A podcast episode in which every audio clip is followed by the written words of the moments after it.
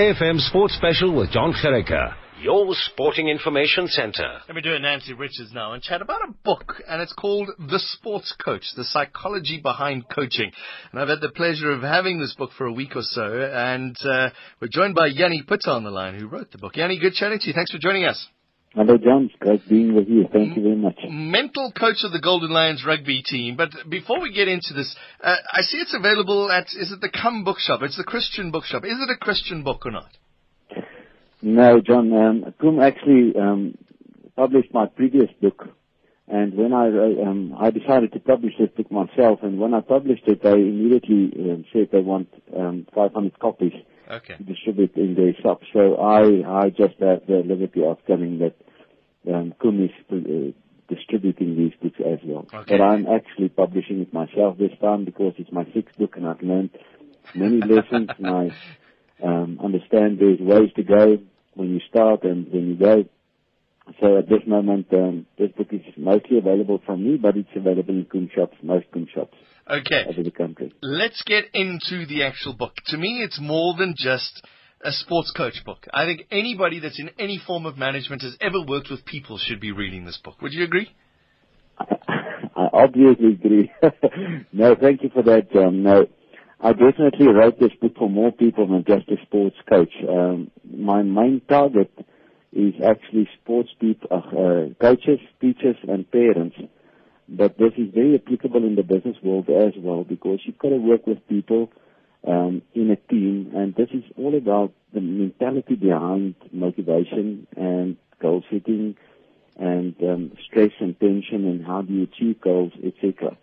So um, it's basically about how to work with people on a mental level and understanding that there's different kinds of people. I mean, we're all aware of the different personality types that um, has been identified many years by psychologists, and we work with those personality types, and they're very visible in society. So when you're working with people, it's very important, Jon, to understand who you're working with, because if you understand who you're working with, there's certain ways of working with different people. And if you're a leader or a, parent or a coach or a teacher, and you don't understand that there's different ways of working with different peoples, you will miss the boat. You will miss um, people. You will, will miss opportunities. So definitely, this book is not only written for sports coaches, although I made it titled "The Sport Coach" just to um, attract their attention to specific. Um, You, you've written it in a way that's, you know, even if you have no idea, you can almost read out the book step by step. You've got like what happens when you lose a match, what to say, what to, what to say before the game. You, you've done it like for, it's almost team management for dummies. Thank you for that. Uh, Jon, um, I've been in practice for 22 years now, and I've worked with so many pupils and coaches and teachers, and um, sometimes we teach something, but people hear a, a, a message, but they don't understand how to convey that message to people. Um, and I've done some research concerning the psychology behind coaching or working with people, and I've, especially in the sports field, I've found that there's many biographies written. That means a specific coach who was successful written has written his biography. That means his story and his methods and his uh, way of living. Um, but that's his.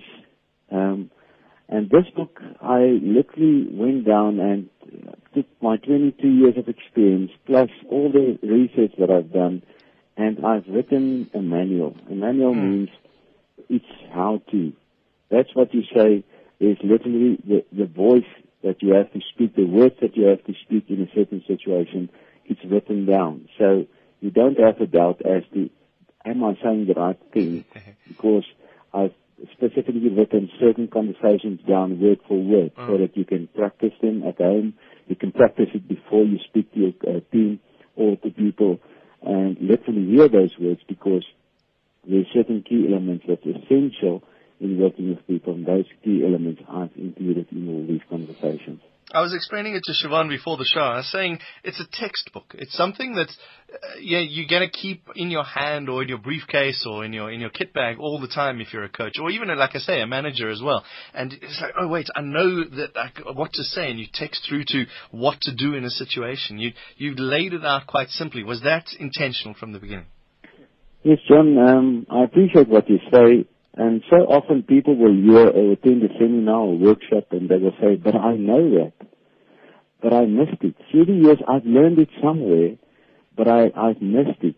And literally what you say is, I mean, I, I concluded the chapters with, basically with questions, um, and I can, and read the chapters here. Uh, why did you become a coach? Mm-hmm. What determines the success, success of coaching? What is the role of the coach? The beginning, that agreement. Then how do you coach skills? Do you know who your athlete is? That's about, about the personality of your athlete. Motivation, how does it work? Fatigue, is it a mindset? Then dealing with athletes' parents, or how to build a team, team talk before a match, what to say after competition. Discipline, how important is it? How do you coach athletes to become mentally tough? That's a very interesting uh, chapter. How do you teach your athletes to win? Because winning, Jon, many people think it's easy to win, but I tell you, I've been working with the Lions for two years, and I used to work with uh, at the Blue Bulls um, since 20, from 2006 to 2010. And one thing that in life is quite a big challenge is to deal with success, because the moment you're successful, things in your life change, pressure change, expectations change, um, people change, and you change, because suddenly you become a hero where you were just mm. a challenger previously. So success is a massive thing to deal with, and many people don't know how to deal with it because they're so used to failing that they dream of success, and the moment they achieve it, they lose it within an instant.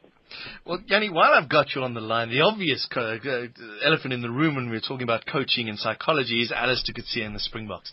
Do you yes. see a way out of that? If Allister Coetzee buys your book, for example, and he looks and he goes, all right, that's the way to fix the Springboks. John, every, per- every person's got a personality. Um, and I, I've got a lot of respect for Allister Coetzee. I, I know he's an amazing person.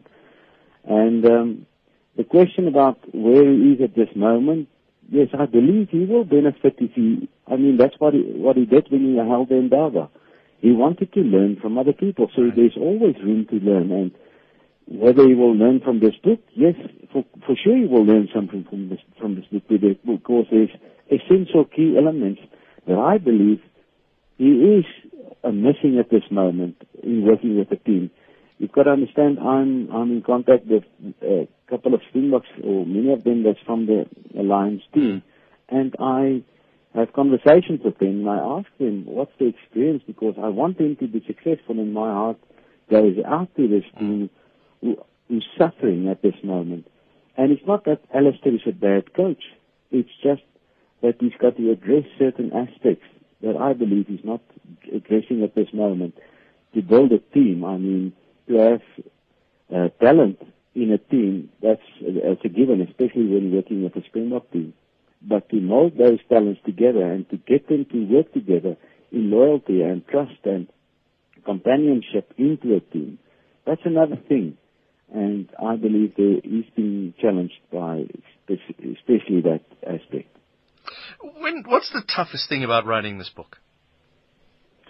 See, Jon, I, I've been in practice now for 22 years. This is my sixth book, and all. If you think, oh, this is the best book I've written. But two years, three years later, you understand that you've still grown and you've still learned so much. So when I started writing this book in 2015, it's actually when I started working with Lions as well, but mm. it has no um, um, conjunction with each other, um, connection with each other. And so when I started writing this book, um, I realized there's so many coaches messing up children's lives because I work with many, many athletes and I work with many schools, I work with many teams.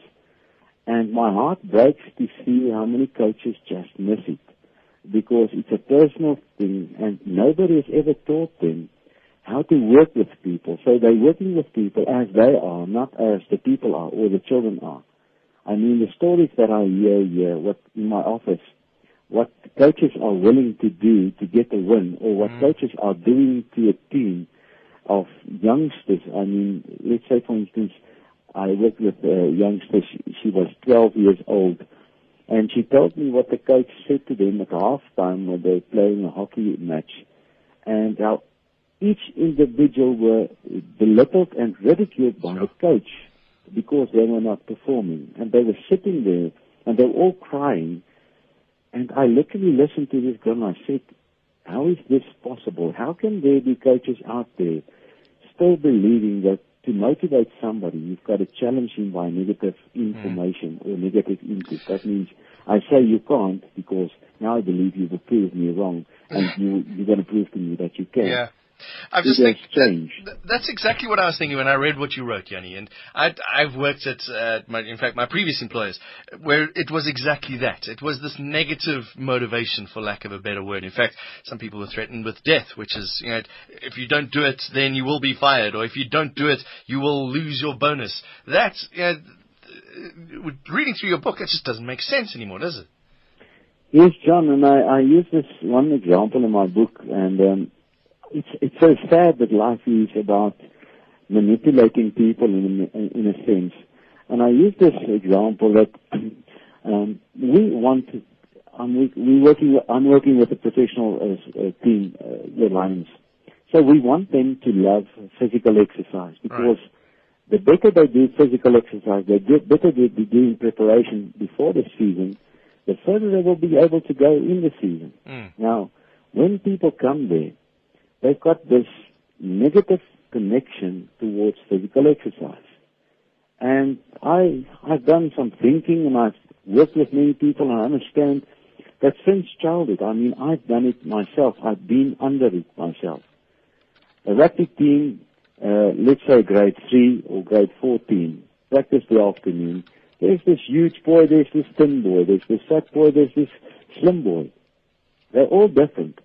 Now the, suddenly the huge boy is suffering and the coach say, oh, you're cheating. Mm-hmm. And then he says, everybody on the line, and now he's mad because Right. the one boy was, he was devastated because he couldn't continue what the other boys did. So now the whole team is being penalized or punished. And the way we punish them, or the way coaches punish a team, is by physical exercise. I mean, now I chase you around the poles or around that the tree over there, and I say, come and run. And the whole afternoon I get you to run and I get you to train. I actually want you to love exercise, but I use it as method of punishment. I mean, if you really think about that, Jon, Mm. it is actually stupid. Mm. We, we, we've got to be crazy if we can think that we can motivate people to do something with something that we use to punish, punish them. I'm Yeah. going to use my own son as an example. Yeah. Um, I've done it totally different with him. He's now 15 years old and he just loves exercise. If I want to punish, if I need to punish him, which I rarely do because we are working as a team together, um, I punish him by telling him he's not able to, to train today. He's not, he doesn't have the luxury of training today. Because if I take that luxury away from him, his dream is disappearing. Right. In, you understand? So, um, we've done it so wrong for so many years because it was tradition. And this book is about changing a mind, changing a person's life. I mean, I wrote at the back, a coach touches more lives in one season than most people will touch in a lifetime. And that's what people do. We have so much power. If you've got train or work with somebody, a teacher, it's got so much power in a child's life. We don't understand it. Um, I just read the story about Thomas Edison, which was so amazing, where he came home and he gave his mother a letter, and he said, "Mother, my teacher gave me this letter." And, um, he said, uh, "You must read it to me." And his mother opened the letter, and she read. Um, she she looked at the letter first, she read through it, and then she read it to him.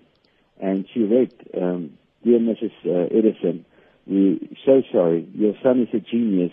We are not able to cope with him at school. You will have to educate him yourself because we are not sufficiently Sure. um, equipped to teach your son. Mm. And that's why they started um, schooling in that state with Thomas Edison. And many years later, when he got the award and his mother died, mm. he went through his stuff and he found a letter. And um, that letter that was written by that teacher when he was young. And he opened the letter and when he read it, the letter actually wrote, Dear Mrs. Edison, we are so sorry, your son is handicapped, severely handicapped. You, we, are, we can't teach him at this school. You will have to take care of him mm. yourself. And she just changed one word. She said, instead of severely handicapped, she said, you are a genius. Mm. And Thomas Edison said, um, by one word, his mother created the genius of the century. And that's what people don't understand, Jon, is we've got so much power because the way you treat somebody, the way you tell him who he is, that's what that people believe. That's what that person believes and he will become. And the sports coach is a very, very powerful person. Uh, because athletes are vulnerable. They, they need confirmation about the stuff that they do. And so many coaches abuse the, that power by getting athletes to feel inferior and to feel that they won't be able to make it without the coach. Jannie, we need to wrap it up. It's a great book. Thank you very much for putting it out there. I know I'm going to read it again just to make sure if I ever become a manager of people. Thanks very much. Jon, thank you for the opportunity of speaking to you, and, and I appreciate it. And may you, your voice go out and change people's lives because that's what you do. Jannie Putter, the author of The Sports Coach, The Psychology Behind Coaching. It's available on his website. I promise you it's the best place to get it. It should be 249 Rand, but if you have a look around, you'll find discounts as well. Go do a search for Jannie Putter. It's on his website, jannieputter.co.za, and uh, it's a little bit cheaper there. The Sports Coach, The Psychology Behind Coaching. SAFM Sports Special with Jon Gericke, covering every win, every loss, every draw.